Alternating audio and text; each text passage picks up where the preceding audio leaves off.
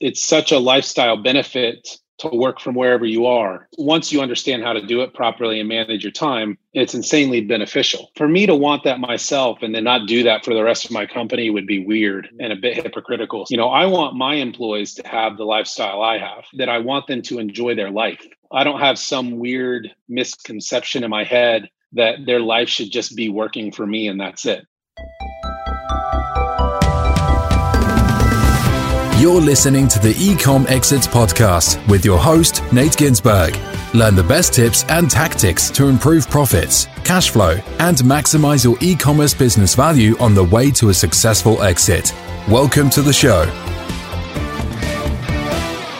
All right, podcast listeners, welcome back. I'm joined today by my friend Ryan Mayo, founder and CEO of CashJar. Ryan coming in live from Manila, and here I am in Thailand, and uh, excited to get yeah dive deep into. Uh, I know a lot of our favorite subjects around hiring, team building. Ryan's got an awesome story, been involved with lots of great businesses, and glad to have him on the show. So Ryan, thanks for joining us. Cool, thanks for having me.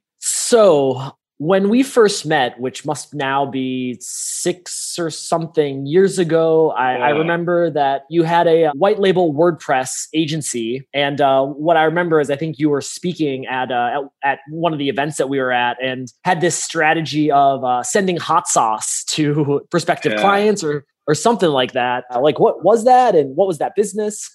yeah, so that business was exactly right. It was a white label WordPress website development and then support. So we catered to digital agencies that didn't really have developers on hand, so they would outsource to us to do the builds, also do the designs of the websites, the builds, and then support it. We would give them a flat fee price for the initial part and then a flat fee recurring price to host and do unlimited support. And then they would just upsell that stuff. And we really just built a, a channel of agencies that ended up kind of being like salespeople for us and just build up our kitty of recurring revenue that way by hosting tons and tons of sites. And then the conference I spoke at for the hot sauce, that was, we tried so many methods, man, to sell and some worked, some didn't. And one of the ones that we had the most fun with was the, the hot sauce, where we created hot sauce, put our logo on it,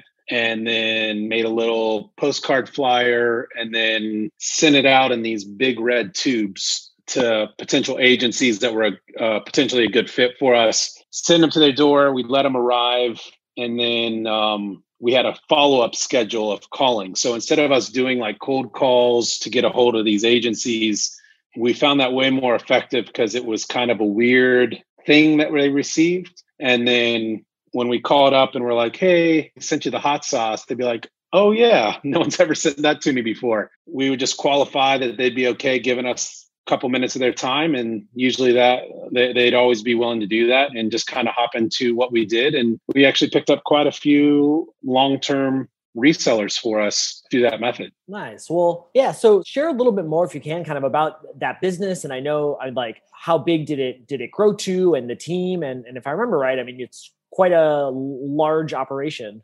Yeah we ended up getting um, fairly large operational size. We never we never blew it out of the roof income wise, we, we had pretty good recurring revenue, paid everyone well, paid the bills, paid ourselves well, but nothing crazy. It was actually a, a, bit of a challenging business to grow, in my opinion. I think we weren't as successful at that, even though we were able to sell it off for a decent price. What we were more successful at was building an operational piece behind it, which was, you know, building thousands and thousands of websites, supporting thousands and thousands of websites and doing a good job at it. And we had tried a lot of different ways, but we ended up landing in the Philippines and started building teams here and, and have done that for all, coming up on 12 years now. So we were probably more skilled at operational stuff than marketing stuff, in my opinion, uh, even though we had a couple sales tactics that worked well for us, just not super consistent. So we put a, I put a ton of time into building teams that worked well, that worked kind of like supply chains for that particular business, but also learned a lot and got really good at hiring in different cultures, particularly the Philippines, and getting the most out of it without spending a fortune, particularly for developers, which can can happen pretty quickly. Sure. And so so with that business, so how big was the team with that business? At one point we got up to about 50 full-time people. I felt like that was a lot. It was I, I don't know about you, but I, I, I used to have I think when I I was earlier in business, I I always had this weird mentality that the bigger the team got, like the more successful I was at business. I, I think that's unequivocally not true on a regular basis but I, I, don't know i don't know what it is it just kind of feels like a success metric and then at some point i was like no this sucks. This i don't i don't like to have this many people. So we got up to pretty big and learned how to deal with it pretty well. But ultimately i was i was happy to bring it back down to a more manageable level. I think we've got about 17 now which is for me more manageable yeah, totally. You mentioned or kind of alluded at, you know, selling that business, but you're clearly still in the Philippines with the team. So, what happened from that and how did that get into what you're doing now? Yeah, we had that business and we sold it off in March, uh, right when the COVID stuff started to happen, um, which was a bit of a strange experience someone wanting to to throw out cash right at the beginning of a pandemic but you know people have money so there's always buyers somewhere but during probably during the last few years of that business we sold we had already started another company in the fintech software industry selling a software that helps businesses take online payments. We teamed up with a really large credit card processor in the US, and now their sales team white labels and sells our product to their merchants. And that business started doing so well. So we, then we had two businesses doing pretty well, and they both make recurring revenue. But the other one was such an effort to grow from a marketing standpoint that mm. I was just kind of mentally done with it and was like, you know what, let's just let's sell this. This one's growing really, really fast. So let's cash out now and move on to the next one that's really making fast progress. So that's where we're at today. We're about four years in, just running a single piece of software to thousands of merchants of this credit card processing company. And, and that continues to grow pretty rapidly every month. Cool. Glad to hear that. Sounds like a good journey and from a good business to a better one, which is yes. Which is great. Yes. And so you're you're in the Philippines and kind of, you know, tell me about that and like why are you there and what's the team like there? there and you know and this is more for, for listeners i mean i've spent a lot of time in the philippines as well and have a bunch of team there but but yeah i want to hear from from you like you know because it's fairly recent that you moved to manila I mean, you were operating your business and your team from the us and then now in manila so yeah. so yeah kind of t- tell me about that yeah, so I mean, we've had so we've we've had some sort of team here for about twelve years, total. But when we sold the the other business this year, that team moved to the new ownership. And as we were building the new product, we had to hire a whole different team because it was a whole different type of code. You know, we actually needed much, much more talented people that got paid higher, senior level developers,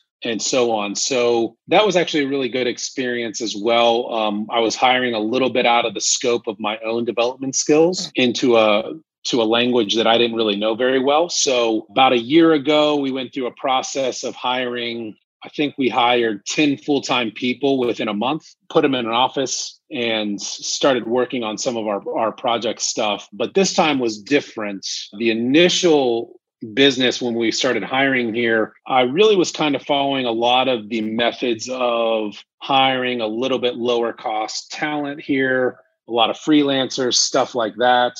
And I mean, there is some relative aspect that you do get what you pay for, not just here, but anywhere. So there was a lot more hand holding with those types of employees. But when I really started stumbling on to hiring senior level people poaching them from big companies that are all all set up like US companies that are set up here. I got a different talent level than I've ever experienced before which was a little bit eye opening for me even though I've been here for a while. The eye opening thing was that you can get incredibly talented top level people in this country at very, very good rates. Now, this has been a game changer for us because we have a very big, complicated software with lots of features. It also has to have it has to have a ton of security stuff like that. If I tried to hire and do this in the U.S. or the West in general with with developers, my run rate would be so incredibly high. But because I did it and how I did it here, uh, we became profitable uh, within months very very quickly cool and so like what changed when you said that you know working now with getting these higher level people that you said has been very eye opening versus even your experience before which was still hiring in the philippines so like how did you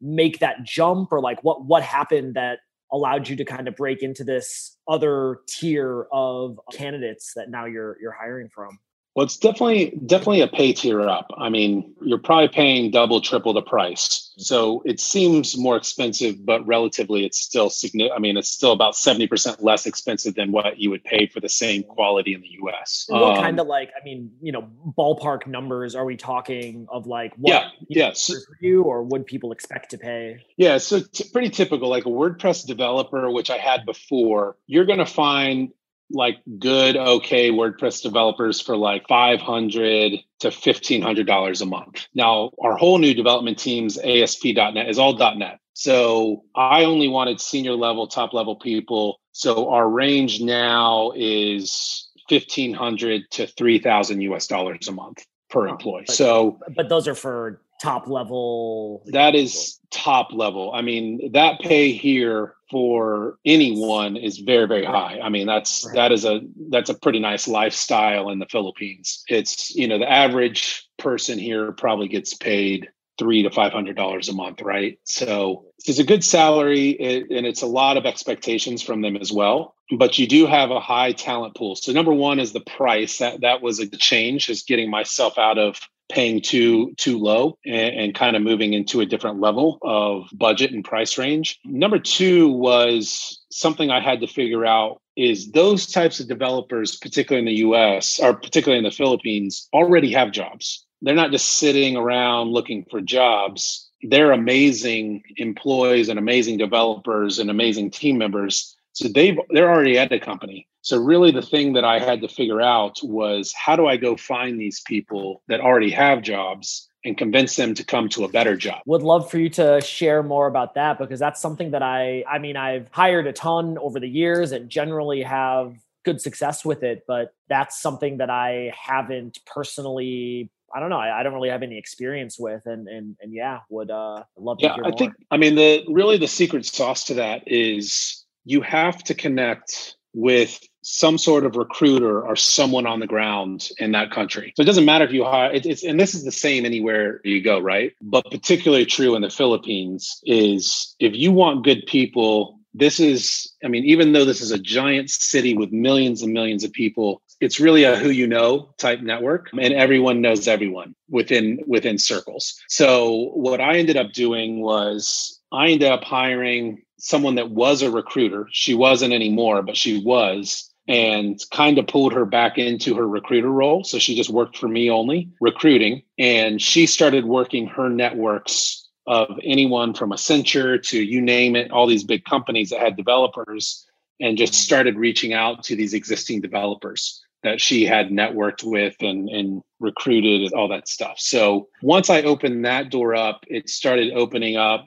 you know, tons of tons of opportunities of now I had too many people looking for remote jobs for a US company with good pay, you know, all of that good reputation here, all that stuff. And it actually made it very, very easy to find top level people. Cool. And so when you're using a recruiter like that and getting, you know, getting people that are currently employed, like what sort of a timeline does that take or look like? And from, all right, like we need to hire X person or X role to all right, they're actually, you know, starting to work for you? I would say for me, it's always taken about on average a month. And that's finding people, that's interviewing people, and then that's giving them time. Because because what you'll find with with these level recruits and employees is they, they really are top level in the sense that yes, they're working somewhere else and they might take a job with you, but they're they're not going to screw over their current employer. So every single one I've ever had was like, well, I'm not I'm not leaving until I give them my proper two weeks.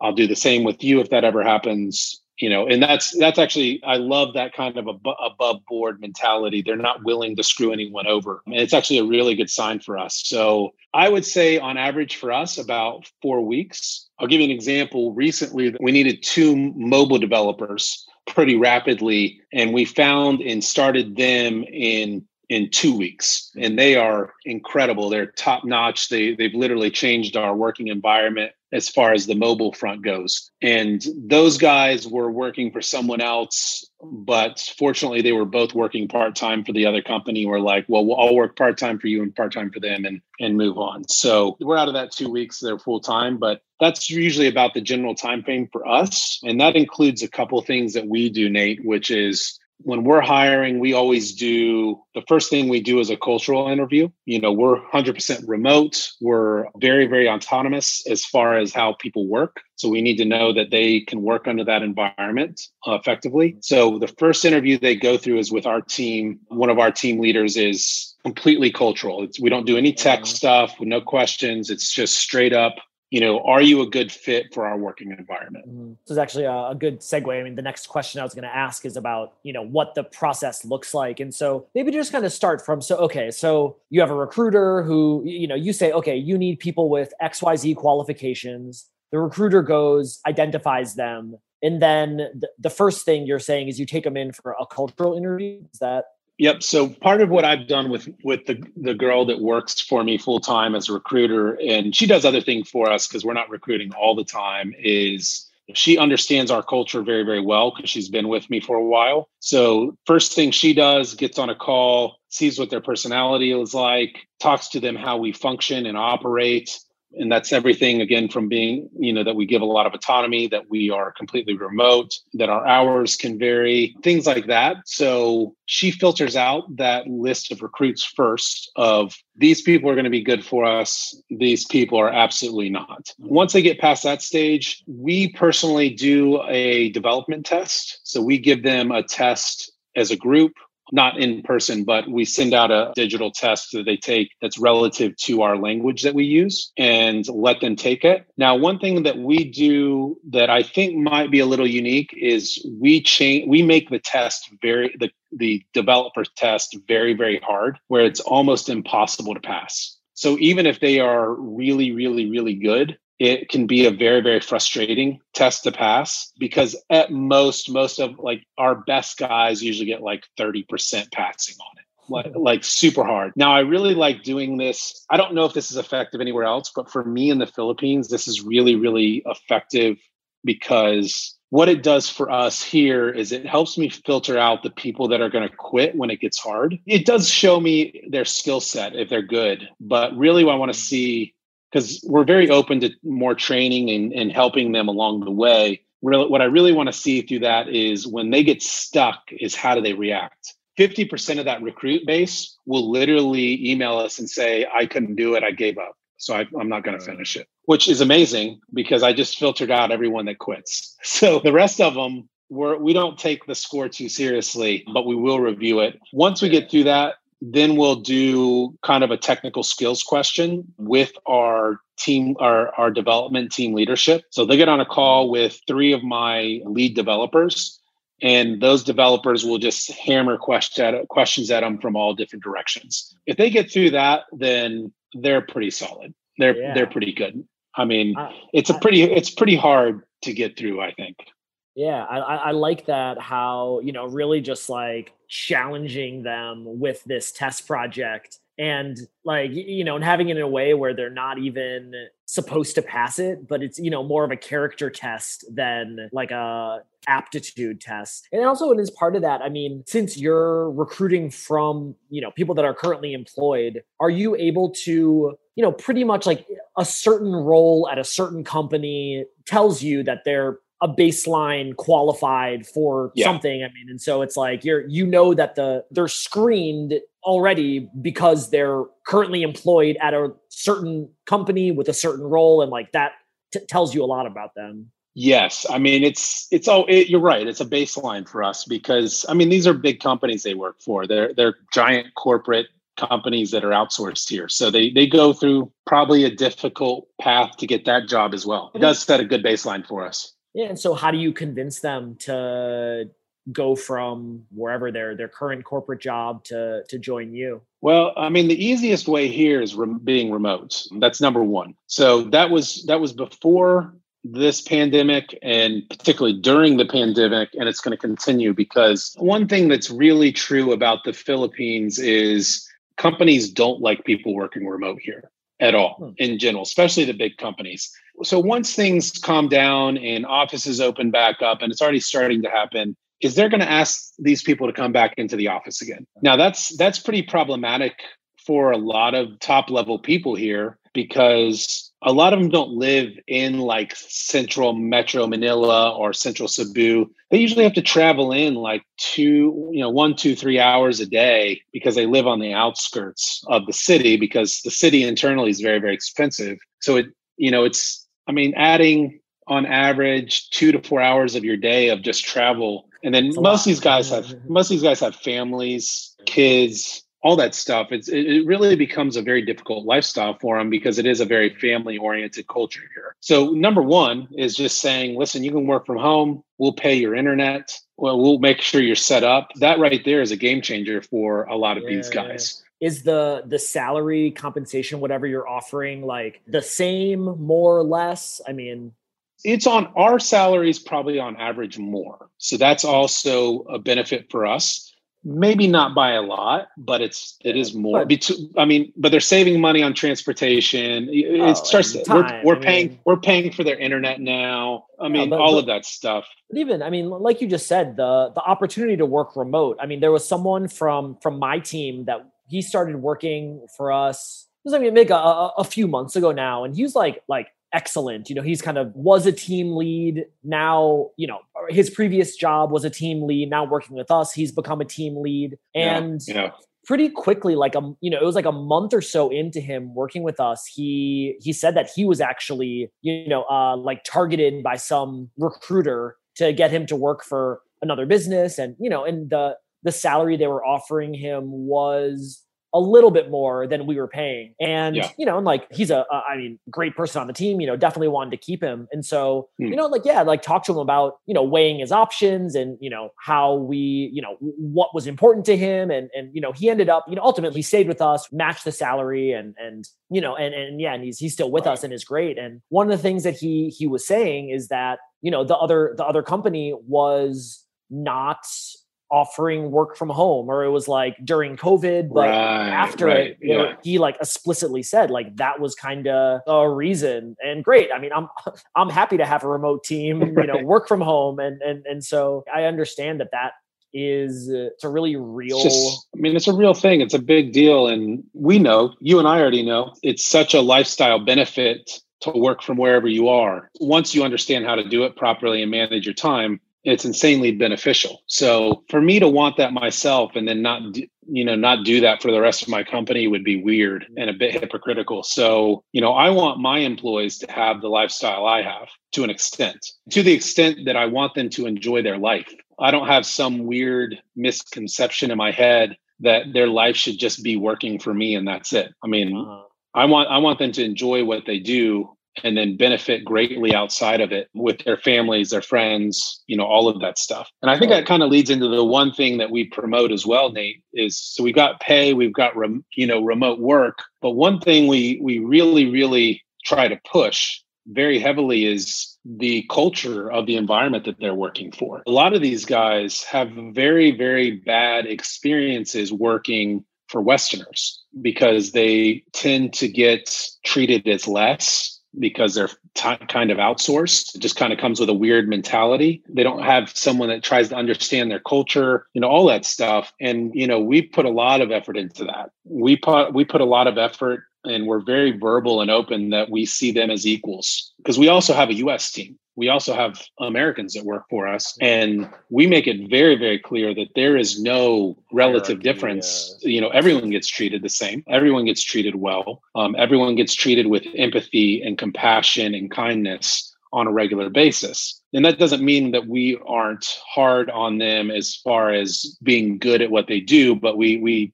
also understand how to encourage them properly here. It's honestly not too different than my US team, I don't think. And at all is we make sure that we help them grow but also enjoy that growth and enjoy working and learning and, and so forth yeah. so we've spent a lot of time doing that Yeah, well, that's actually a good lead into uh, the other or another topic I wanted to kind of get your thoughts on is building and maintaining a strong company culture. It comes up a lot, and I mean, it's it, it's important. And I mean, I have you know been a part of businesses, and you can you can really feel the effects, good or otherwise, of a strong culture and like and so yeah like what kind of stuff do you do for culture? Really really important man. I think the first thing that i do before anything else and this this is something i had to learn about myself is figuring out what is enjoyable for me. Like what's enjoyable for me to run a company? Like how do i want to work? Because once i figured that out and then i hired people that match that type of mentality that makes my company culture start revolving around what you know a team of people that are like minded function so example of this would be like I truly, truly enjoy autonomy. I like it for myself. Like, I don't like having my shoulder, I don't like to be watched all the time. I don't like to be checked in on all the time. Like, I like to just get stuff done and then pre- present what I do. And, I like to figure stuff out on my own. So, what I found is I also don't like to be somebody that checks in on people all the time, look over their shoulder. And some people do. And I don't, honestly, in the right spot with the right people, there's nothing wrong with that. But that's why I think you need to know up front how you want to run a company and how it's going to how the culture is going to resolve revolve around that. Uh, that's something like do you have like established core values that you kind of articulate and in this or is this something it, it kind of comes more organically we i've never been really good at like writing out all these core i think i probably need to be better at it honestly it's probably one of my failures is i don't kind of present that stuff physically like what our core values are. But what I do do a lot of is when we do hire people is the last stage of our interview process is with me. Typically at the third interview, which is me, they probably are going to get hired unless they say or do something super crazy on my call, which is un- really has never happened. But honestly, that call is not so much for them to impress me, it's more for me to impress them. That's my opportunity to because I don't involve myself with the first couple calls at all. As far as they know, there's a foreign guy that owns the company, not involved in the beginning of those first stages. That third call is when I get on though.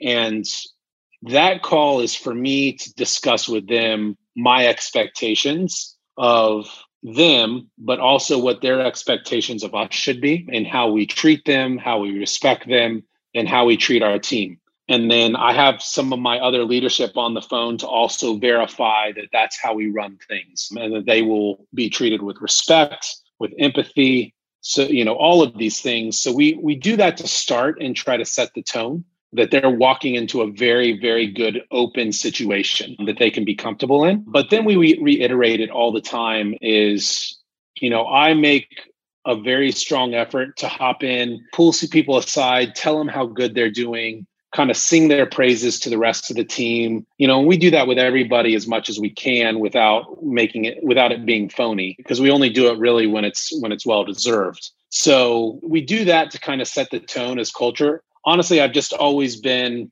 again, I'm not against writing down values and stuff like that. But I've also been with companies that write values down and they never actually follow through with them. More like lead by example with these yeah. values as a versus just having like uh, them written on a wall somewhere. Right. You know, there is a way to do that. There is a way to be a leader and present values and live those values. And it's an infectious one that gets into the rest of everybody else and they end up treating each other like that.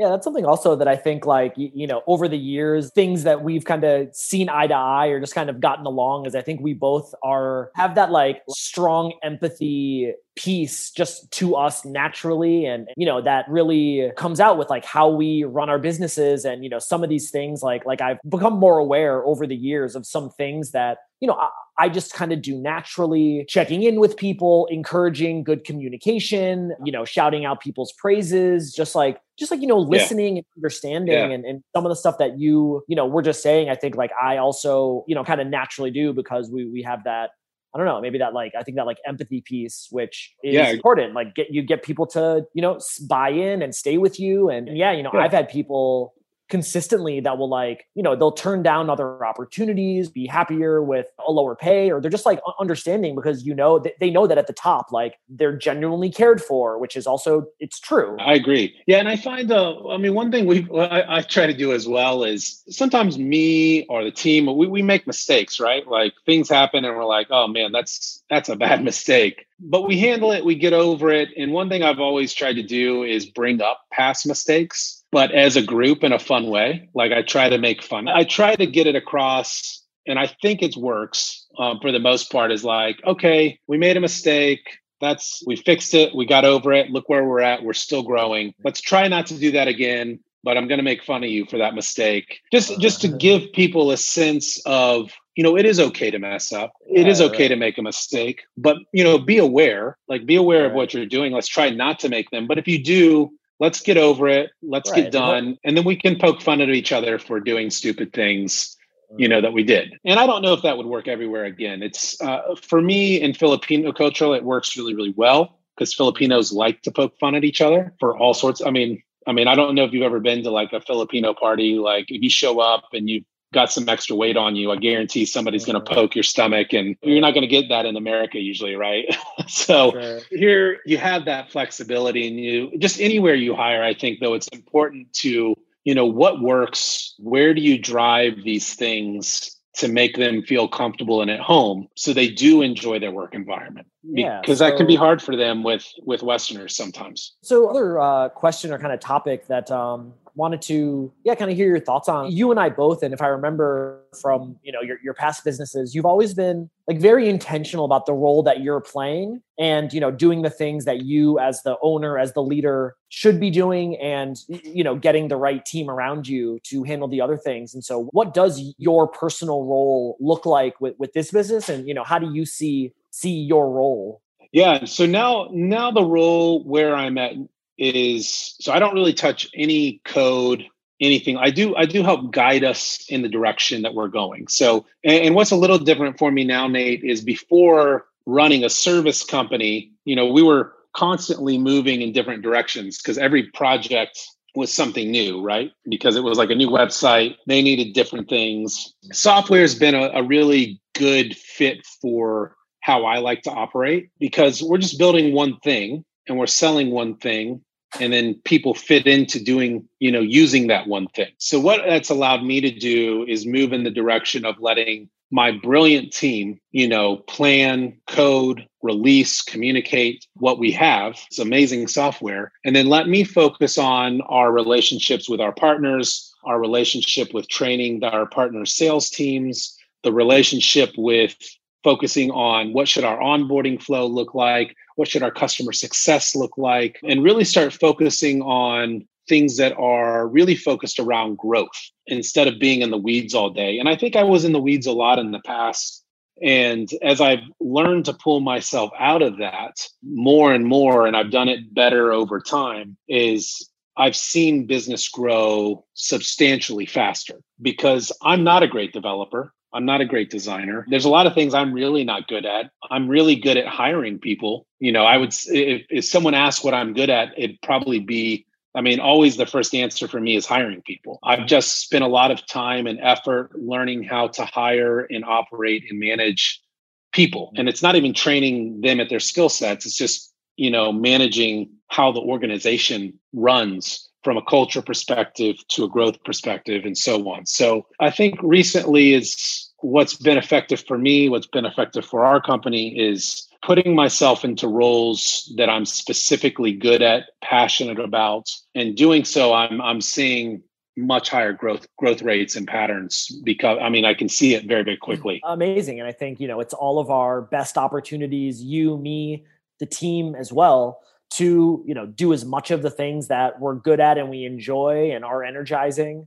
and the least amount of the other stuff that's going to be yeah. less exciting and draining and it's good for output i don't know about you but one thing that i've always and this has happened to me a couple times is is it's always it's always been weird is when you get good at doing that when you get good at hiring people and finding people that do work for you and do it really well it frees up so much of your personal time that you almost have like these miniature freakouts like what's going on? Why do i have so much time on my hands? Like mm. things must not be going well. Because you know especially at the beginning of whatever like if you're just starting your business off or you know you're used to just being in the weeds all the time. You don't you don't know what to do. Like your experience before when you didn't have a lot to do when you're in the weeds it's probably because business isn't going well right? Like there's yeah. you don't have enough customers there's not enough to do. But once you get it really good at hiring and then you start feeling that you have to like realign like like check in and be like oh no actually things are going incredibly well I just have mm-hmm. people doing it for me. I always have that weird, weird realignment moment and like have to like check myself of like, no, it's mm-hmm. like you're doing the, it's working. That's what it's supposed to be like. Yeah, totally agree with you. And I've gone through similar things. And, and yeah, I think like you, you know, maybe my best personal skill is also hiring. And that's been the way that I solve problems in any business in general. It's, it's, it's always hiring. And, you know, that has enabled the businesses to grow in a way that you know I- i'm not as in the weeds because you know i'm comfortable and confident getting great people to handle the things that i probably right. shouldn't be doing anyway. And so i'm curious like i mean you mentioned some of the things of what you are involved with but like what does your sort of day look like? Or are you are you involved with like managing the team? Or do you do you have other people managing the team so I have I have a leadership team that really manages our developments. We run all of our meetings. We've got daily daily meetings that we do with our team. I do uh, meet with my team about once or twice a week. It just depends what kind of sprint development sprint we're in and and how crazy it is. Most of my day, though, because of time zone, really starts off just personal. So it's training, keeping myself health, healthy for the first part of the day. And then the, the second half of the day is me focused on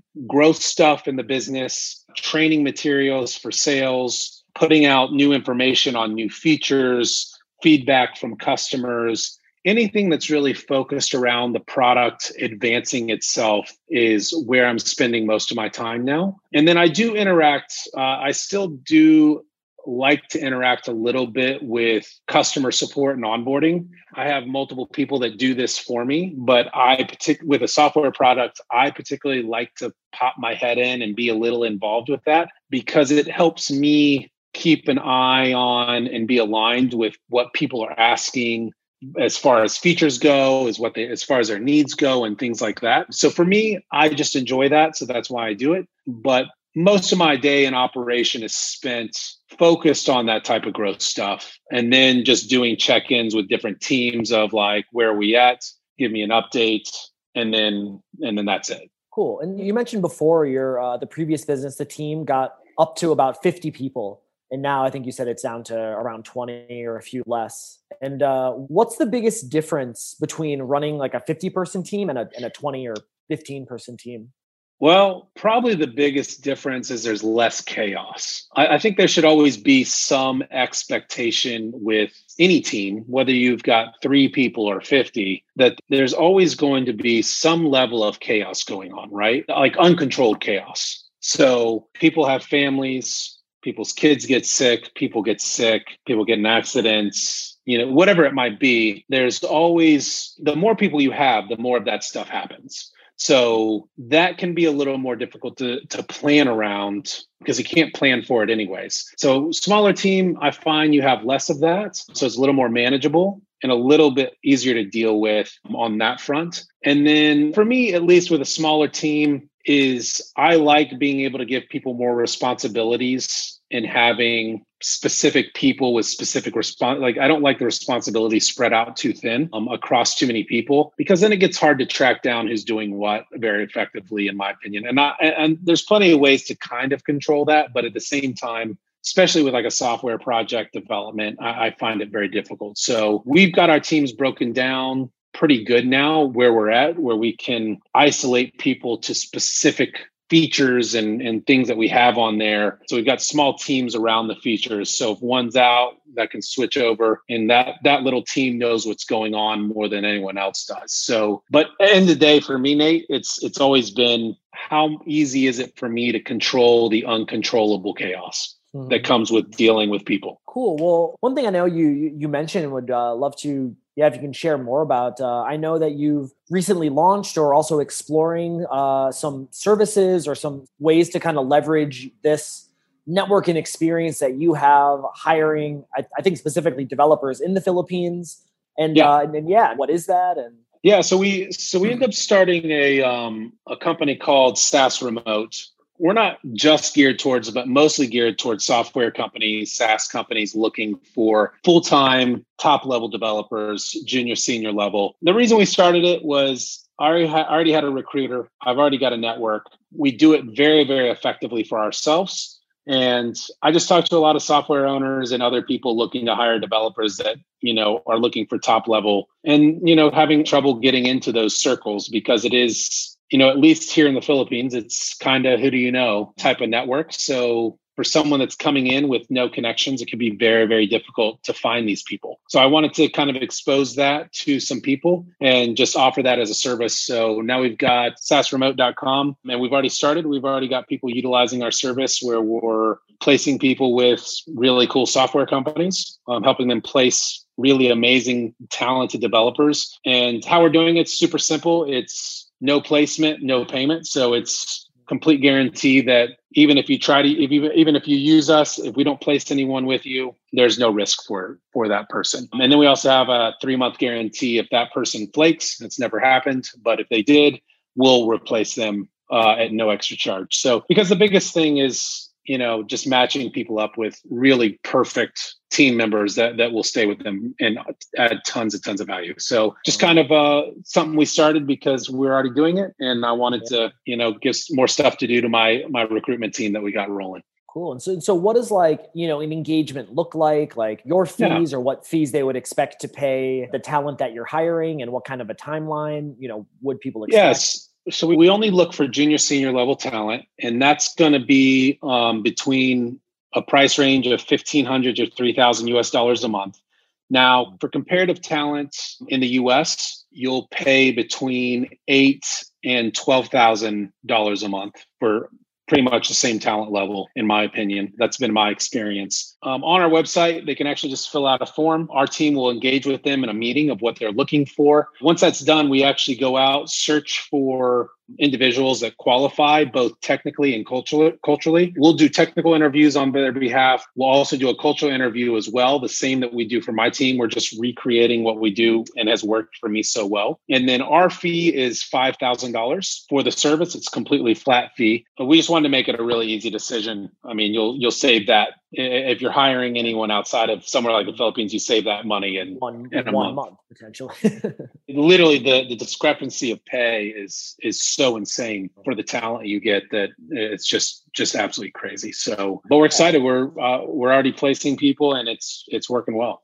Yeah, that's awesome. And I mean, as someone like I I have a lot of hiring experience in the Philippines, not so much on the developer side, but can just echo your experience of like paying much a fraction of US market rates and you know for for people in you know a variety of roles that like I I easily put up you know one to one with some random westerner or whatever. Like it's just yeah you get you get good people. And and I think like I've also approached it similarly to you. It's like you know, if you pay a little bit more in the Philippines wages, that gets you so far. And yeah, you're still at a significant discount versus someone that you would be paying from a Western country. And and yeah, I mean that's been yeah. massive for for my businesses. Yeah, man, exactly. And if you're if you're someone like if you're like me in my position where we're rapidly growing a software that has a lot of moving pieces, is what it's allowed me to do hiring here is I have more people that can do more things way faster. So we move significantly faster than the typical development team. I mean, I have mm-hmm. friends that run softwares, they have a third of what I have as and far as staff goes. Yeah. But the same expenses, they move significantly slower. We run so much faster than other people, which you know is important today because it's I mean, you don't necessarily have to be first to market, but you got to move fast, especially right, in soft, especially in software. If you are able to like get a foothold of a market or a position and you know in whatever it is you're doing if you're not still moving fast then other people are gonna come up and catch you and so you gotta yeah yeah keep yeah. Uh, and, and, i would say also when you're when you're dealing with like as you grow your customer base, you're going to deal with more bugs. It's just part of software. It's part of things. You're just going to deal with bugs. You're going to deal with problems. So for us is so we have a customer that comes across a bug and sometimes they're simple, but sometimes they're complex you know, I don't have one person trying to figure it out. It's usually it's it's literally I'll have a team of group of five or a group of ten, whatever it might be that's working on that piece. So now we've got all these minds together that can be like, yeah. oh yeah, let's faster, better. I mean, you solve bugs and problems and I mean, almost all of our bugs are solved within a day, within 12 hours of, mm. you know, and it's like, boom, fixed out the door. That's rapid. That's rapid development an, an, another benefit of you know having the team in Asia times where they find a bug in America and then you know that night oh man USA time yeah. you know the team's working and fixing it and then there's nothing that makes a US customer happy than waking up to everything being fixed yeah. Um, which yeah so huge huge huge benefit in my uh, opinion. Nice. Well, dude, Ryan, this has been uh, awesome chatting, and, and thanks for coming yeah, on man, and, and sharing about all the cool stuff you're doing. And, and yeah, again, so for any of the listeners that are interested in more information about any of your businesses or want to get in touch about any of the hiring stuff, yeah, if you can again share uh, the best way to get in contact. Yeah, uh, best way with the hiring stuff, uh, SaaS Remote is saasremote.com. And then just my normal business is uh, cashjar.com is just our, our financial software, but probably would be more interested is the is the SaaS remote forum where we might be able to help them if they're if they're looking to hire developers. Cool. Well, yeah, we'll definitely uh, have links there, and uh, would encourage anyone who's interested in exploring software. I think this is a really great opportunity to uh, you know skip a lot of the learning curve and you know make less expensive mistakes than, yeah, than yeah, if you were yeah. trying to figure it out yourself. Yeah, and I appreciate the plug, man. I, I, think for us, it's you know I've used other recruiting firms, and one thing that we we've told our current customers so, far that that are using us for the SaaS remote stuff is you're not hiring somebody that just goes out and find people. You're actually working with some people that are doing this for themselves. You know, so we we know the experience. We know going through that we because we we actively still do it for ourselves as well. Yeah what is it? You uh, eat your own dog food, so to speak.